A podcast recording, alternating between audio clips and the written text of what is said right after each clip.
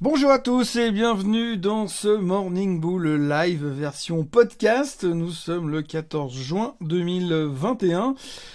Et on a terminé la semaine en fanfare euh, aux États-Unis en tous les cas et sur le SMI, euh, bientôt sur le Nasdaq. Euh, tout a l'air d'aller pour le mieux. Donc en fait, on a vraiment balancé la semaine dernière cette fine zone entre inflation et optimisme. Est-ce qu'on a peur de l'inflation ou est-ce que l'optimisme ambiant suffira pour nous remonter encore et encore plus haut? Pour l'instant, clairement, c'est la version de l'optimisme qui l'emporte. Alors, différentes raisons diverses et variées. On voit très bien que les chiffres de l'inflation sont toujours extrêmement forts. Euh, on voit clairement que ça va continuer dans cette direction. On a encore vu des articles ce week-end où euh, des gens citaient des sociétés qui allaient carrément répercuter les, les coûts de production supplémentaires à cause de l'inflation directement sur le client. Et il n'y a pas des noms, euh, des, que des petits noms qui viennent. Hein. Des noms comme Coca, comme Procter Gamble sont sur la liste des boîtes qui qui, qui prévoient de répercuter ce genre de choses. Donc euh, on voit quand même que l'inflation réelle va nous prendre de plein fouet, mais pour l'instant, pour l'instant on est optimiste parce que globalement l'emploi va bien, l'emploi va de mieux en mieux. On l'a vu encore la semaine dernière sur les jobless claims. Et puis euh, pas des jobless, oui sur les jobless claims de jeudi dernier, c'était encore une fois relativement bon. Donc petite bonne surprise de ce côté-là, rassurance de ce côté-là. Et puis surtout, surtout, alors on s'est rendu compte que dans le secteur des matières premières, il y avait du mieux, il y avait du mieux puisque euh, le bois se pète la figure depuis quelques semaines déjà. Euh, on, a perdu, on a aligné notre huitième séance de baisse consécutive sur le lumber, sur le bois, donc le futur sur le bois aux États-Unis euh, vendredi dernier. Donc ça donnait un petit peu un côté positif à tout ça et ce qui nous ramenait au fait que les gens étaient plutôt euh, enthousiastes. Donc le SMI termine au plus haut de tous les temps, le, euh, le aussi termine au plus haut de tous les temps et puis ben on attend le Nasdaq qui semble-t-il, en tout cas au regard des graphiques actuellement, pourrait être le prochain à tout péter à la hausse. Pour le reste, eh bien, on parle toujours encore et encore des mêmes histoires. Hein. donc, on va pas passer deux heures à parler de Wall Street Bet tous les jours parce qu'au bout d'un moment, c'est un tout petit peu pénible. On sait très bien qu'un jour ou l'autre, cette histoire va se terminer en larmes et dans un mur, mais pour l'instant, euh, on est toujours en train d'être méga euphorique sur la thématique puisque euh, il y a encore eu vendredi une boîte qui s'appelle Orphasheim qui est une boîte euh, euh, danoise qui a pris 1380% au top de la journée à cause de, de ces manipulations et de cette tout d'un coup soudain engouement avec des volumes qui ont été multipliés par 200 ou 300 parce que tout le monde se jette dessus au même moment en groupe pour tuer les market makers, pour tuer les hedge fund managers derrière. Donc Orphasheim qui a cartonné, voilà, c'était un peu la thématique du, du moment. On voit que Wall Street Bet, en tout cas la thématique Wall Street Bet et la réflexion est en train de se spreader sur le monde entier. Tout le monde est en train de chercher la prochaine occasion de faire du leverage là-dessus et de manipuler le marché pour autant qu'il y ait du suivi derrière. Et donc, euh, affaire à suivre, on va encore beaucoup en parler peut-être pas tous les jours, j'espère, parce que ça devient un peu gonflant, sachant que de toute façon, à la fin, ça va mal se terminer quand même. Et puis, au niveau euh, du Bitcoin, alors évidemment, on ne peut pas passer euh, une semaine sans que monsieur le dieu vivant Elon Musk vienne tweeter sur le Bitcoin. Ce qui a été fait ce week-end. Donc, euh, cette fois, il a annoncé tout simplement que Tesla pourrait effectivement de nouveau accepter les bitcoins. Euh, alors qu'il vient de nous dire le contraire il y a trois semaines en arrière, parce que si il arrive, il avait des preuves et des garanties comme quoi 50% de l'énergie qui était utilisée par les miners de Bitcoin venait de l'énergie propre ou alternative. Alors c'est assez intéressant parce que finalement c'est un petit peu comme, euh, excusez-moi du terme, mais pisser dans un violon puisque on aimerait quand même bien savoir comment Monsieur Musk pourrait avoir à un moment donné des garanties pour une industrie qui est à peu près aussi euh, transparente qu'une nappe de pétrole, euh, viennent nous dire oh c'est bon cette fois je fais que du clean energy et euh, tout le monde va les croire.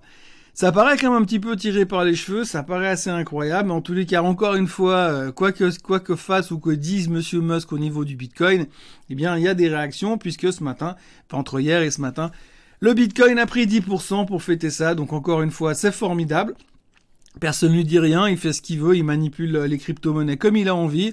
Alors c'est normal, hein, c'est pas réglementé, c'est ce qu'on voulait. Donc aujourd'hui ça va dans tous les sens. Aujourd'hui donc le, Bitcoin n'est pas loin de friser de nouveau les 40 000 dollars. C'est juste n'importe quoi. Et puis euh, même son tweet ne fait à mon sens vraiment aucun sens. Mais enfin bon, pour l'instant, ça continue à nous exciter. Donc la thématique c'est nous accepterons chez Tesla à nouveau les bitcoins le jour où les miners pourront prouver que 50% de leur énergie provient de l'énergie alternative. Eh bien, je leur souhaite d'ores et déjà bonne chance.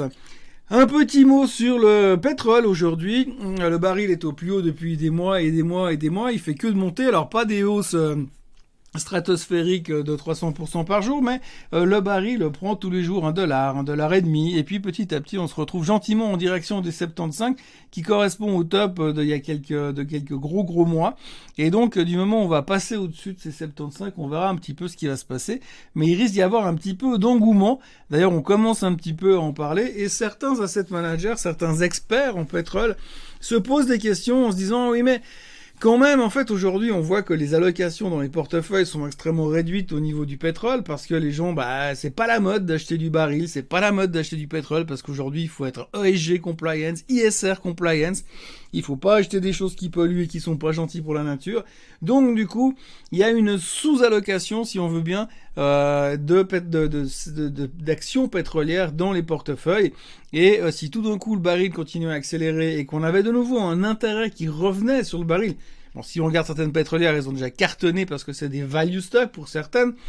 Donc il y a un recovery qui pourrait être imaginé dans le secteur encore plus violent que ce qu'il est aujourd'hui, puisqu'aujourd'hui les gens n'en ont quasiment pas ou très peu dans les portefeuilles parce que ça pollue. Alors dans un premier temps, on veut pas trop aller dedans parce que ça pollue, mais au bout d'un moment, euh, rater le train et puis euh, rater finalement une hausse d'un secteur sous prétexte que ça pollue, il va y avoir cette douce euh, ce doux équilibre entre greed is good et euh, greed is pas good, mais euh, peut-être qu'à un moment donné, il va y avoir un, retournement de veste et trouver des justifications en disant oui, mais les pétrolières, ils sont en train de se réinventer, ils sont plus comme avant, c'est plus les méchants, donc peut-être que c'est différent.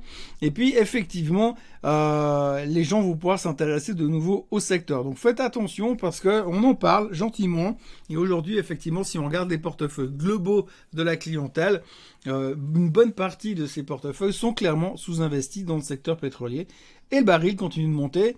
Et comme je le dis souvent, à un moment donné, quand on va arriver en direction des, 85 euh, ou 90 dollars, vous allez tous les, avoir tous les gourous qui viendront dire oui, le baril il va à 300. Et puis c'est là qu'on va commencer à baisser. Mais enfin d'ici là, il y a encore un petit bout de chemin à faire. Et euh, gentiment, le pétrole monte. Alors, on a peur de l'inflation sur pas mal de secteurs, mais visiblement tout le monde se fout pas mal du fait que le pétrole monte, comme si ça ne coûtait rien de faire le plein d'essence. Ah oui, mais c'est vrai, j'oubliais. On roule tous dorénavant en voiture électrique.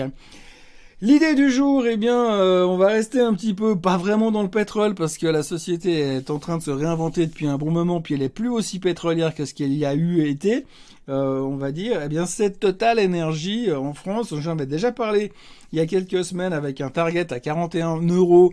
On n'est plus qu'à 50 cents du target. Donc ça va plutôt pas mal, mais en plus maintenant elle est en train d'aller tester une résistance qui serait assez intéressante à voir casser à la hausse. Et si on casse ces 41, 41,5 euh, euros sur Total Energy, je ne serais pas étonné de l'avoir accéléré assez rapidement en direction euh, des 48.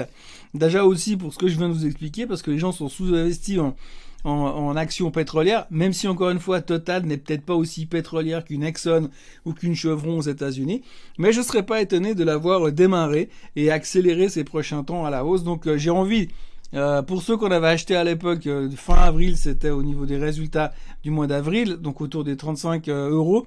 J'aurais tendance à vouloir les conserver pour aller jouer le mouvement euh, supérieur en direction des 48 euros maintenant à la louche comme ça.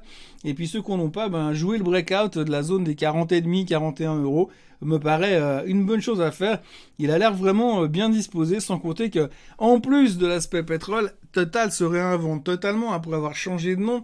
Elle est vraiment partie dans une thématique assez assez plus, on va dire, plus verte, et puis ça peut vraiment plaire pas mal en ce moment.